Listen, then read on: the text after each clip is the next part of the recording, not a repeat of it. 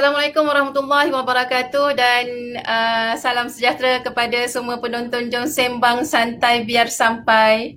Alhamdulillah di pagi Jumaat yang mulia ini kita bersama lagi dalam uh, program Jom Sembang. Uh, segmen Jom Sembang episod yang ke-16. Alhamdulillah sedar tak sedar kita dah melangkau beberapa bulan dalam program Jom Sembang Santai Biar Sampai. Alhamdulillah uh, pada hari Jumaat ini jangan lupa uh, kita dengan membaca surah Al-Kahfi uh, banyakkan berselawat uh, kepada Rasulullah SAW dan juga jangan lupa kita perbanyakkan bersedekah uh, untuk mendapat keberkatan pada penghulu segala hari ini. InsyaAllah uh, apa tajuk kita pada hari ini yang kita akan sembangkan bersama tetamu uh, tetamu buat masa ini tetamu tetap kita lah Ustaz Syazali Hirman Ahmad Najib Ketua Had Elwan Syariah uh, Pertubuhan Ikram Malaysia. Assalamualaikum Ustaz, apa khabar Ustaz? Um, Alhamdulillah, sihat. Sihat Ustaznya, pagi ni berbaju batik, uh, nampak uh, ada logo Ikram lagi, nampak smart. InsyaAllah kita bersiaran daripada studio Pertubuhan Ikram Malaysia Ustaznya. Ya. Yeah.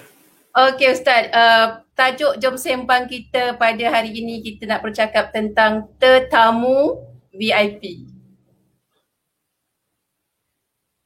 Okey, apa itu tetamu VIP? Seperti biasalah Ustaz, uh, saya akan tanyakan beberapa soalan kepada Ustaz untuk topik sembang-sembang kita pada hari ini.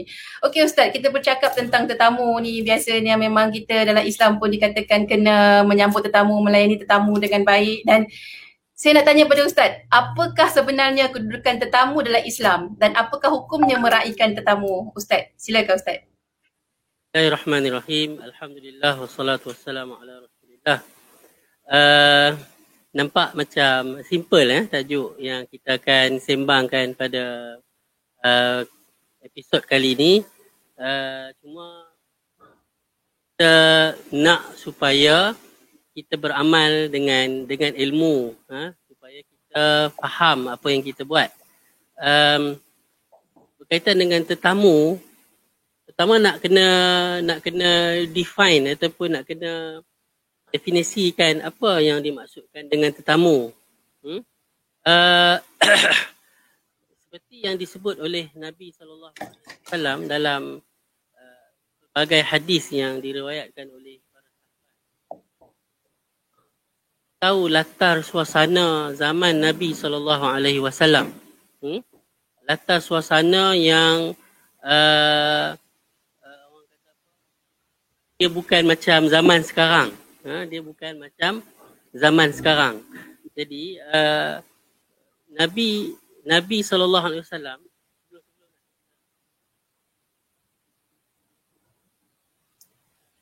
hadis yang paling paling uh, orang kata apa basic lah nak bercakap perkataan ini. Uh, kana yu'minu billahi wal yaumil akhir falyukrim dhaifahu. Kaitkan dengan siapa yang barang siapa yang beriman. Hari akhirat. Hendaklah dia memuliakan tetamu dia. Uh, perbuatan memuliakan tetamu tu dikaitkan dengan beriman kepada Allah dan beriman kepada hari akhirat. Maknanya kalau oh keimanan dia kepada Allah dan hari akhirat pasti dia akan memuliakan tetamu dia dan hadis tu juga kalau tengok riwayatnya dia dihimpunkan sekali bila Nabi kata man kana yu'minu billahi wal yaumil akhir falyukrim jarahu. Siapa yang beriman kepada Allah dan hari akhirat dia memuliakan jiran dia. Ada yang uh, jiran, tetamu uh, dan ada lagi yang lain-lain lah Nabi sebut. Jadi uh, berdasarkan hadis ni apa yang dikatakan tetamu? Ha? Ini yang menjadi perbahasan para ilmuwan dan para ulama. Tetamu adalah orang yang datang daripada jauh. Ha, tetamu orang yang datang daripada jauh. Ini yang nampak paling ramai uh, cenderung. Ha. Maknanya kalau orang-orang terdekat tak dinamakan tetamu. Ha. Orang-orang maksudnya dalam kampung ke tak dinamakan tetamu. Uh, Baif, uh, duyuf. Tapi uh, saya tak cenderung lah pandangan yang mengatakan hanya orang yang datang dari jauh ya, bukan dalam satu kampung.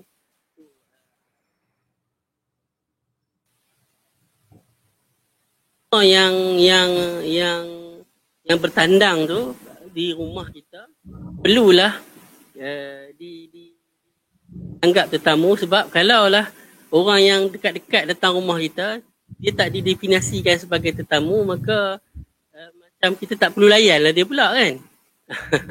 Tapi uh, kita kena faham lah zaman yang uh, latar suasana 1400 tahun dulu kalau orang pergi ke mana-mana bermusafir kan bila dia sampai satu tempat kat mana dia nak dia nak duduk kat mana dia nak tinggal kat mana dia nak bermalam kat mana dia nak makan kat mana dia nak minum. Sebab itulah Nabi SAW menitik beratkan tentang uh, melayan tetamu tu sebab memang orang yang musafir ni memang dia tak ada tempat dia tak ada siapa nak bagi makan nak tempat tinggal nak tempat dia nak ber, ber apa ni berteduh dan sebagainya Nabi ataupun kita katakan Islam tekankan supaya kita prihatin pada orang-orang yang memang memerlukan uh, santunan. Eh? Macam musafir memang perlukan santunan. Dia berbeza dengan zaman sekarang. Eh? Zaman sekarang pergi mana-mana pun dia ada hotel, dia ada restoran, dia ada hotel budget pun ada di mana-mana. Homestay tak pun ada Ustaz. Ha, homestay pun okay. ada dan sebagainya. Jadi uh, uh, bila kenapa saya bahaskan maksudnya kalau kalau kita faham definisi maka baru kita boleh faham tentang hukum hmm? hukum kalau kalaulah yang di, dimaksudkan dengan yang datang daripada jauh tu yang perlukan orang kata santunan makan sedia tempat tinggal itu kita nampak uh, kalau tak ada siapa yang menyantuni uh, orang kata apa orang yang uh, seorang yang dagang, seorang yang bermusafir, seorang asing, dia nanti akan oh, macam apa? Uh, terkontang ganting lah. Dia nak pergi duduk mana? Hmm. Kan dia, ha, nak duduk bawah pokok ke kan? Dia nak makan apa dan sebagainya kan? Dia nak masak. Tak mungkin lah uh, dalam suasana dan keadaan yang macam tu. Uh, jadi kalau kita faham eh, maknanya kalau yang dekat-dekat ni kita mungkin boleh dikatakan dia termasuk dalam dalam kalangan jiran ya. jiran pun perlu dimuliakan hmm?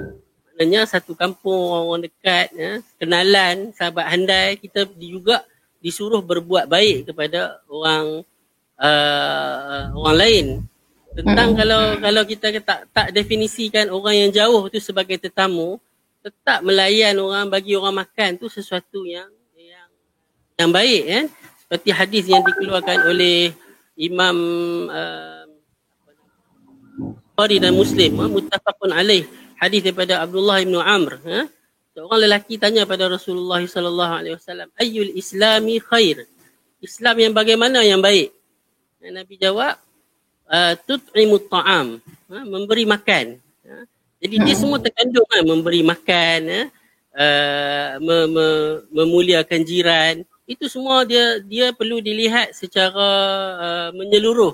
Ha. Menyeluruh. Ha, menyeluruh. Barulah tidak kita hanya kata oh kalau macam tu layan orang jauh lah orang dekat tak perlu layan. Okey. Sebab dia dah biasa uh, kita. Ah sebab dia dah biasa pula dengan kita. Jadi dengan siapa pun kena buat baik lah. Ha, dengan siapa pun kena buat baik. Cuma kalau tengok perbahasan para ilmuwan, uh, ulama empat mazhab, uh, tak, tak ada siapa dalam kalangan uh, ulama mazhab ni mengatakan tak perlu uh, melayan tetamu sebabnya tetamu uh, sekurang-kurangnya dia adalah sesuatu yang sangat-sangat dituntut uh, untuk memuliakan dia. Dia perkataan ikram, uh, memuliakan dia. Dia bukan jadi takat orang kata apa sebab tu kita punya tajuk hari ni dia VIP. Dia rasa dia macam di di dia macam VIP ya dia macam di diraikan ya dia macam di dihormati ya sampai hmm. macam tu sekali uh, adakah hukum dia wajib? Hanya Imam Ahmad bin Hanbal yang mengatakan wajib. Itu pun yang yang Ahmad bin Hanbal kata wajib tu. Wajib ke atas yang tetamu yang datang daripada jauh tadi tu. Ha, yang perlu ditantuni hmm? walau bagaimanapun kalau nak nak nak nak simpulkan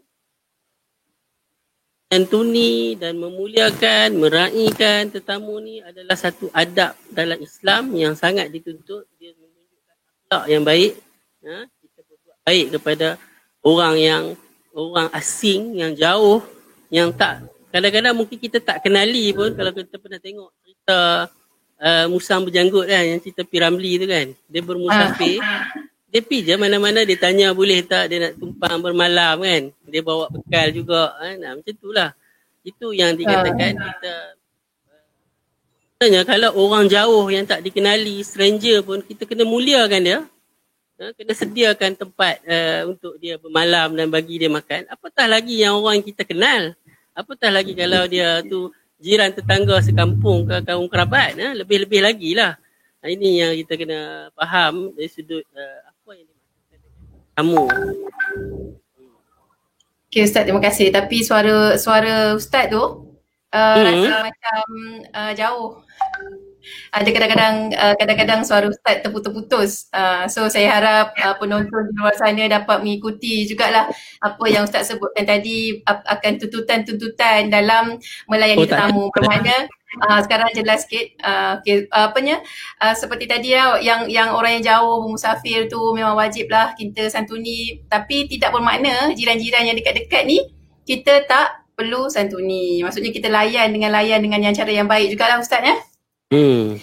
Uh, so insyaAllah uh, seterusnya Ustaz. Uh, Ustaz dah terangkan pasal tuntutan melayani tetamu tadi. Boleh tak Ustaz uh, apa berikan uh, apa uh, yang ada dalam Al-Quran tentang melayani tetamu dan juga contoh-contoh uh, di zaman Rasulullah ataupun uh, ada hadis-hadis ke yang disebut tentang melayani tetamu ni Ustaz. Silakan Ustaz. Okey, uh, saya saya nak nak tambah lagi yang yang tadi yang, yang tadi, bincang uh, tu. Uh, uh, uh, bila cakap tentang hukum eh, uh, saya cenderung pandangan Imam Ahmad bin Hanbal eh, bila kita definisikan tetamu ni adalah orang yang perlu disantuni, orang yang dagang, orang yang asing kan, uh, yang datang daripada jauh yang memang perlu kan. Uh, macam sekarang ni walaupun kita kata ada restoran, ada ada hotel, tapi kemungkinan dia orang yang ter, tak mampu ataupun tak cukup uh, tak cukup duit uh, nak pergi tidur kat hotel walaupun hotel bajet ataupun nak pergi makan. Yang ni uh, perlulah ada orang yang Nabi kata tadi yang beriman kepada Allah dan hari akhirat yang memuliakan orang tetamu tadi tu. Hmm? Uh, sebab uh, cuma dia dia dia jadi berapa hari. Ha tak gitu pula. Lagi dia main hentam duduk sampai seminggu dua minggu. Naya pula tuan rumah kan. Sebab best sangat layanan ustaz ya dapat bilik ni. Ha. Okay. Dia berdasarkan hadis yang dikeluarkan oleh Imam Al-Bukhari daripada Abu Abu Shuraih, ha? Abu Shuraih Al-Ka'bi, uh, anna Rasulullah sallallahu alaihi wasallam dia uh, berkata man kana yu'minu billahi wal yaumil akhir. Ini pun lafaz yang yang macam tadi juga cuma dia ada tambah lagi.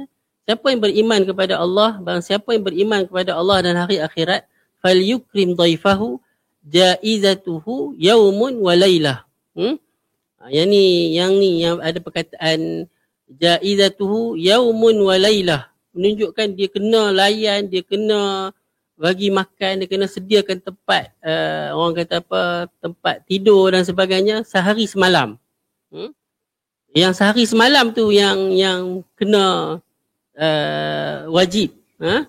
Uh, wadiyafatu salah satu ayam kita kita menerima dia duduk di tempat kita sampai tiga hari.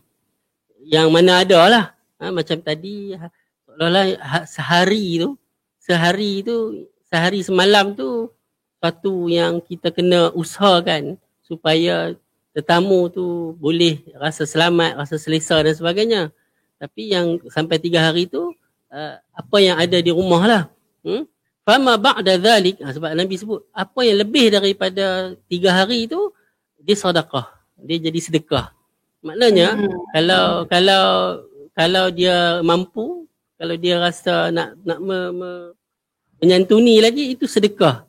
Jadi daripada hadis ni, um, menunjukkan bahawa sebelum tiga hari macam kena kena buat lah. Ha, apatah lagi yang sehari semalam tu ha, yang tiga yang sampai ke tiga hari tu mungkin boleh dikategorikan uh, hari yang pertama sehari yang pertama tu wajib uh, sampai ke dua tiga hari dua dan tiga hari tu tuntutan sunat lebih daripada tu tuntutan yang dituntut sungguh lah dua tiga hari lebih daripada itu sedekah yang kalau kita buat dapat dapat pahala yang lebih ya dapat pahala yang lebih.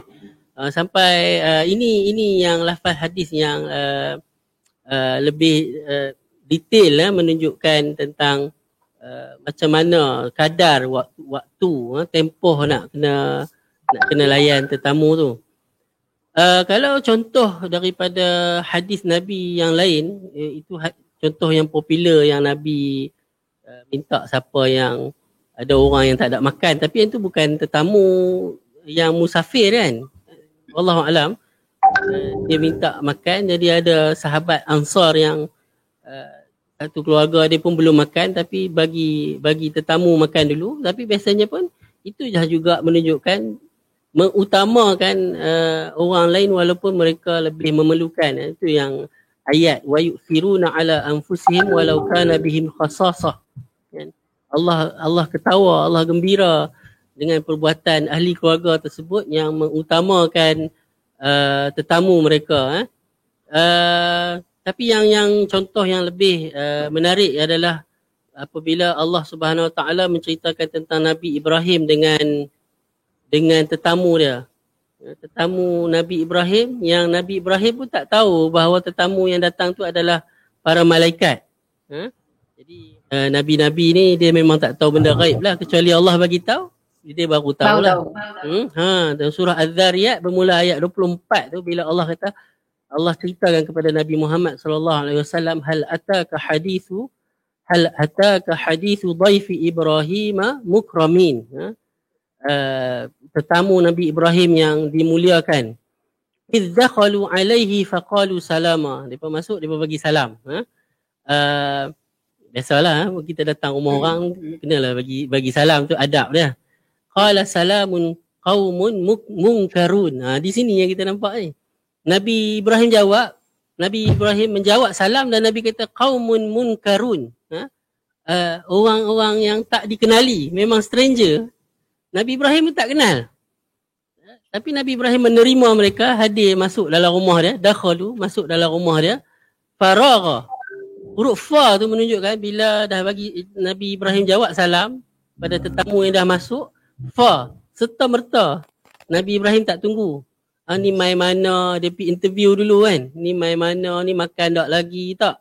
Fa tu. Terus. Faragha ila ahlihi uh, kalau tengok dalam tafsir dan apa maksud faragha ni maksudnya Nabi Ibrahim uh, secara pantas dan senyap-senyap dia bukanlah dia, dia ada perkataan secara senyap-senyap pergi kepada ahli keluarga dia untuk nak kata tetamu datang sediakan makanan ni kan. Fa tapi yang best tu uh, senyap-senyap dan segera cepat dia pergi langsung pergi kepada ahli keluarga dia maksudnya kepada isteri dia. Fa juga. Faja'a bi'ijlin samin.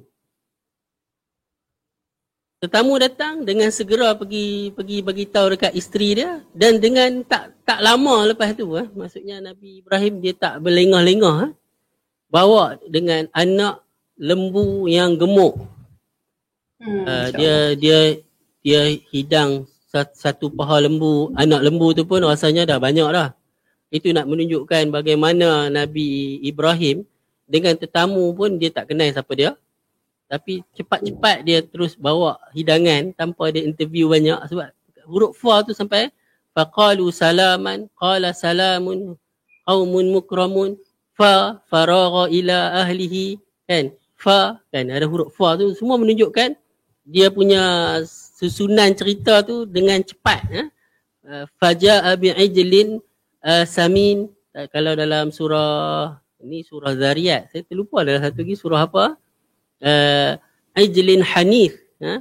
maksudnya anak lembu yang dipanggang yang ni menunjukkan Samin gemuk maksudnya anak bukan anak lembu yang yang kurus-kurus ni maksudnya dia bawa hidangan yang enak yang sedap yang terbaik lah yang dia ada ha? yang kita pun nak kalau kita dihidangkan memang kita nak jugalah betul ha. Kemudian ada huruf fa lagi. Faqarrabahu. Kan dia datang hidang. Ha? Hmm. Dia datang hidang. Oh, sampai macam tu Nabi Ibrahim. Faqarrabahu ilaihim. Qala ala ta'kulun. Dia dan dia persilakan makan. Jadi uh, daripada cerita ni Allah tak saja-sajalah cerita dalam Quran dan sebab Quran ni bukan buku cerita. Eh. Jadi Allah nak tunjukkan ya, bagaimana uh, seorang nabi uh, yang uh, melayan tetamu dia tanpa uh, berlengah-lengah uh, bawa tanpa dengan hidangan yang terbaik yang dia ada dan dia yang tanpa sendiri berkira. yang datang. Ha, dia sendiri yang hmm. menghidangkan dan dia menjemput uh, menjemput makan. Jadi itu itulah uh, contoh terbaik lah bila dikatakan tentang me, uh, menyantuni dan meraihkan tetamu. Tapi akhirnya tetamu tadi tak makan pun. Barulah Nabi Nabi, Nabi Ibrahim rasa eh pelik ni. Stranger mana datang rumah dia tiba-tiba bukan kerana nak makan. Ni nak buat benda lain lah. Jadi dia pun rasa takut kan. Jadi itulah seterusnya cerita tu yang akhirnya tahu itu adalah malaikat dan uh, dan uh, mereka ni menyatakan hasrat kenapa datang tu. Okey, itulah. itulah. Dia sebenarnya kalau tengok kisah Nabi Musa tu memang hebat lah Ustaz ya. Dah lah tak kenal. Hmm. Tiba-tiba bagi hmm. lembu semua. Macam kita bagi kambing golek lah. Sebenarnya kan hmm. Ustaz, tetamu ni bukannya sekadar tetamu datang ke rumah. Kalau kita di pejabat pun kita ada tetamu yang datang ke pejabat kita kan. So daripada hmm. apa yang Ustaz kata tu tadi, maksudnya tetamu yang datang ke pejabat pun perlu kita layan dengan baik kan. Uh, bukannya hmm. kita macam kalau orang ni kita layan macam ni, orang ni kita layan macam ni. Macam ada orang kita datang kita bagi nasi bungkus. Ada orang lain kita datang kita bagi nasi Arab, nasi kambing uh, kan. So maksudnya kalau kita nak meraihkan tetamu tu kita mera- kena meraihkan tetamu dengan yang sebaik-baiknya lah Ustaz kan. Uh, supaya kita, yeah. uh, saya rasa lah kalau kita macam mana kita nak diraikan dengan sebaik-baiknya orang rasa macam seronok kan. Uh, kita apa diraikan dengan makan yang sedap-sedap macam tu jugalah mer- apa tetamu yang datang tu kan. Ha, sebab saya saya pun adalah rakan pejabat yang kadang-kadang suka menyambut macam pagi-pagi semalam saya bang, datang ke pejabat tengok oh ada hidangan yang best atas meja. Kita tak expect bukan? Tapi rasa Masya Allah uh, apa hebat rasa seronok kan? Uh, terima kasihlah kepada rakan sekerja Pak Cik Hasbullah yang selalu melayani tetamu kan? So Ustaz uh, kita dah sampai ke penghujung ni Ustaz. Boleh tahu Ustaz bagikan rumusan yang terakhirlah nasihat kepada penonton di luar sana uh, tentang melayani tetamu ni Ustaz um, itulah tak, uh, apa ni kalau kalau nak diceritakan tentang bagi makan dan sebagainya ni ini adalah akhlak dan pekerti Nabi sallallahu alaihi wasallam sebelum dia dilantik jadi nabi.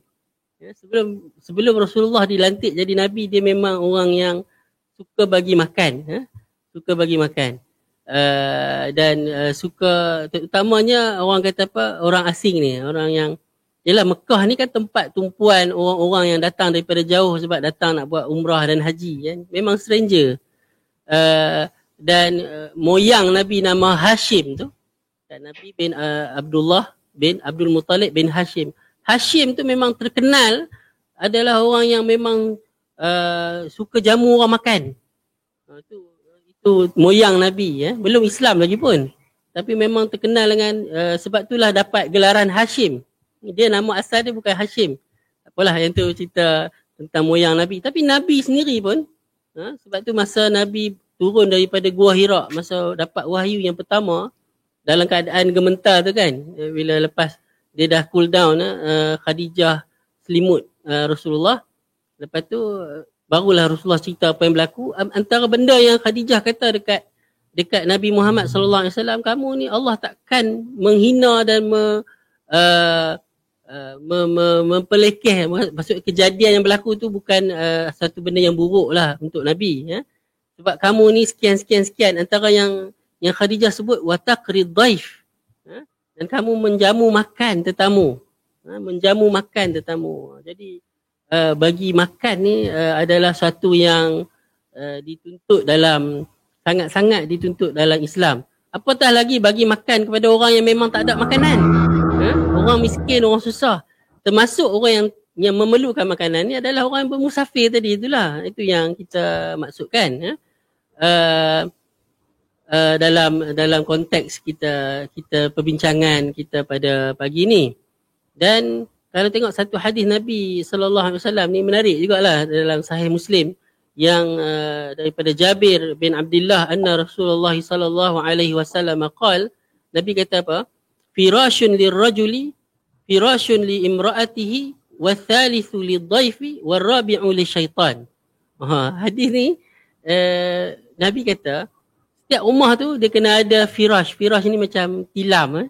Tilam untuk uh, untuk tuan rumah tu, lelaki yang tuan rumah tu dan satu lagi untuk isteri dia dan satu lagi untuk tetamu. Uh, yang uh, dan yang keempat untuk syaitan. Apa maksud hadis ni? Hmm?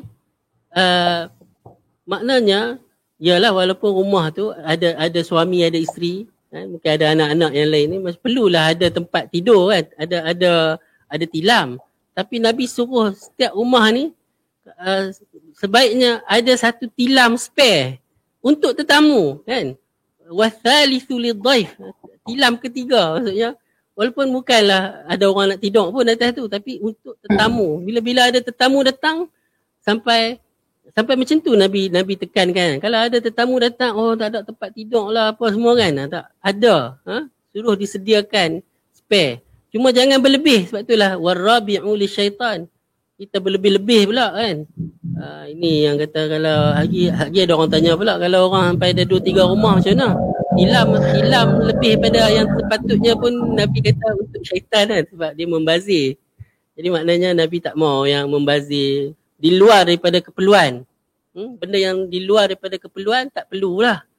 Tapi yang tilam ketiga walaupun ahli rumah tak perlu tapi dia perlu sediakan sebab kalau ada tetamu tetamu boleh datang untuk tidur. Ha, jadi itu itu uh, spirit daripada hadis tu macam mana Nabi suruh kita setiap rumah ni sentiasa ready uh, prepare kalau ada tetamu tetamu datang bertandang uh, dia dia boleh menginap uh, di di di rumah kita.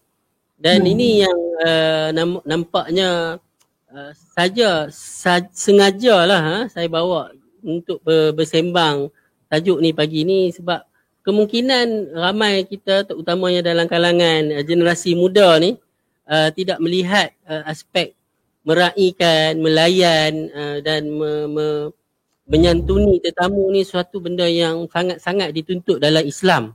Hmm? Tapi kalau orang dulu-dulu lah eh, uh, masyarakat kita di masyarakat Melayu Malaysia ni memang sangat sangat-sangat meraihkan uh, tetamu eh. walaupun kadang kita tengok rumah rumah biasa je kan rumah kampung tapi uh, kalau kita bertandang tu kita rasa macam sangat-sangatlah diraihkan eh. Kemungkinan pinggan mangkuk yang dia keluarkan tu pun pinggan mangkuk yang yang khusus untuk tetamu Anak-anak pun tak boleh pakai pinggan mangkuk tu jarang-jarang keluar. Ha, tetamu mai baru dapat pinggan mangkuk mahal tu. Ha, uh, siap ha, setengah-setengah masyarakat kita siap tetamu tu nak balik. Siap bagi lagi buah tangan buat balik kan. Macam mana ha, terlalu dimuliakan uh, tetamu tu adalah satu benda yang memang uh, kita kata bukan sekadar adat dan dia bukan juga sekadar orang kata apa budaya uh, kaum tertentu tapi ini adalah tuntutan agama bahkan Nabi sallallahu alaihi wasallam tadi kaitkan dengan iman ha? kaitkan dengan iman dan hadis tadi pun Imam An-Nawawi dia susun dalam uh, sahih Muslim ni uh, duduk dalam uh, bab-bab yang me, yang me, membincangkan tentang keimanan hmm. Allah okay, alam itulah apa ha, yang uh, yang serba ringkas lah kita bincangkan pagi ni. Sembang sembang santai kita ni tak panjang-panjang kan tak kisah kan Itulah dah nak sampai ke penghujung ni kita kena stop. Tak boleh melebihi kita kita jagalah eh. kita tidak tidak tak naklah sembang-sembang ni sampai melirik-lirik sampai ke lebih pada 30 minit. Uh, kita ucapkan terima kasih kepada Ustaz atas uh, conclusion tadi. Alhamdulillah saya rasa saya tak perlu rumuskan antum uh, anda semua di luar sana telah dapat gist apa yang ingin disampaikan melalui tetamu VIP dan saya uh, akhiri uh, satu lagi point Ustaz tadi uh, bahawa um, apa melayani tetamu juga adalah mencerminkan kita punya akhlak dan juga keimanan. Ustaz ya? InsyaAllah ya. uh, hmm. kita jumpa uh, kita jumpa ingat bukanlah tu kita, kita, bukanlah kita fokus tentang hukum tu semata-mata kan. Betul betul. Hmm. betul, betul. Saya semuanya nak pastikan bahawa kita betapa ditekankan melayani tetamu ni. Okay, Ustaz kita dah menghampiri beberapa uh, minit saja lagi. Kita ucapkan terima kasih kepada semua yang menonton. Uh, jom sembang santai biar sampai. Jangan lupa uh, bagi yang belum follow kita punya uh, Facebook sila follow Facebook kita uh, sila uh, subscribe kita punya TV Ikram Jom uh, channel YouTube kita TV Ikram. Uh, kita bertemu lagi pada uh, Jom Sembang yang akan datang. Assalamualaikum warahmatullahi wabarakatuh.